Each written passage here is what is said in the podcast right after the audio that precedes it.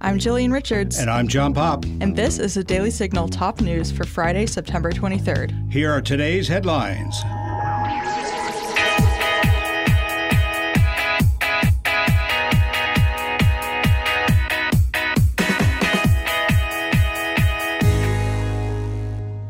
House Minority Leader Kevin McCarthy spoke about the Commitment to America agenda in Monongahela, Pennsylvania today.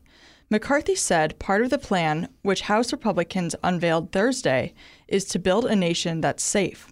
That means your community will be protected, your law enforcement will be respected, your criminals will be prosecuted, he said, adding, We believe in a future that's built on freedom, that your children come first. Here's McCarthy on Fox News. Our job is to work for you, not go after you. Our job is to make America stronger. We believe America is more than a country. America is an idea. We can secure our border. We could become energy independent where your price of gas is lower. We can build an education system that has a parent's bill of rights, that you have a say in your kid's education. And we could be a check and balance on the rein in this government that's going after the individuals. If you believe like us, join with us because this job won't be easy. We'll get it through the House. We need your help to get it all the way to his desk. Senator Josh Hawley, a Missouri Republican, has called on Google to explain why it seems to have throttled online outreach to crisis pregnancy centers. As my colleague Mary Margaret Olahan reports, Hawley is concerned Google is deliberately limiting pregnancy resource centers' outreach efforts. The Daily Signal was the first to obtain a letter that Hawley wrote to Google in which he said pregnancy resource centers in Missouri seek to reach women considering abortion. These centers, the senator argues, offer women alternatives to abortion and support them during and after pregnancy. Hawley writes that pregnancy centers in his home state asked Google about the steep decline in online traffic they've recently experienced on their websites. Apparently, Google told these centers some of their ads aren't eligible to show for keywords that relate to restricted products or services. Hawley told Google that he's concerned the company is deliberately limiting pregnancy resource centers' outreach efforts under the guise of providing clarity in search results. By doing so, Hawley writes, Google has joined the far left's campaign to punish pregnancy resource centers, following the Supreme Court's ruling in Dobbs versus Jackson Women's Health Organization earlier this year. As previously reported by the Daily Signal and Catholic Vote Tracker, 72 or more crisis pregnancy centers were vandalized or attacked following the leak of the Supreme Court's draft opinion in Dobbs versus Jackson this May. Hawley mentions in his letter the 17 state attorneys general who warned Google against letting left wing political pressure influence search results. Senator Ron Johnson, a Wisconsin Republican, sent a letter to YouTube's CEO this week demanding an explanation for the company's troubling track record of censorship.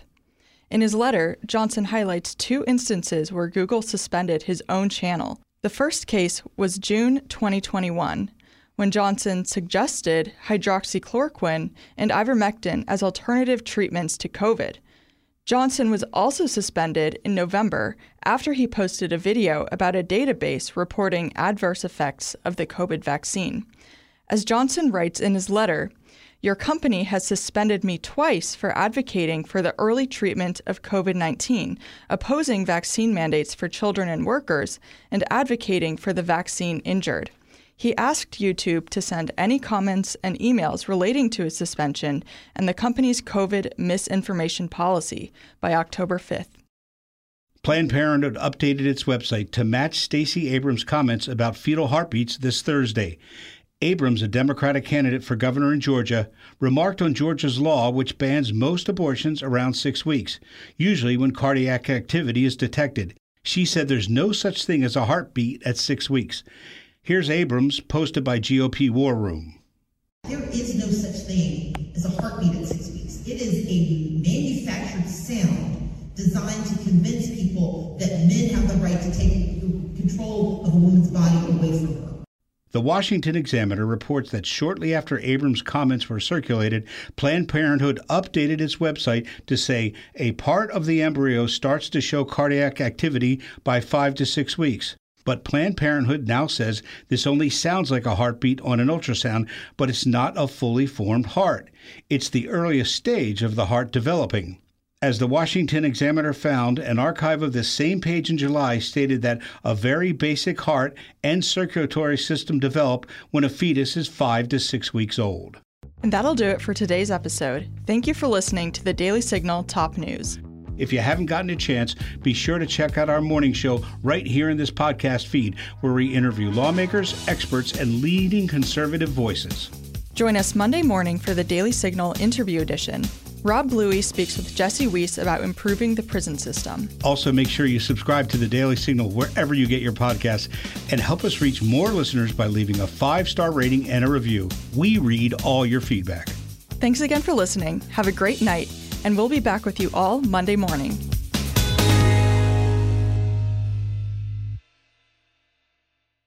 The Daily Signal podcast is brought to you by more than half a million members of the Heritage Foundation. The executive producers are Rob Bluey and Kate Trinko.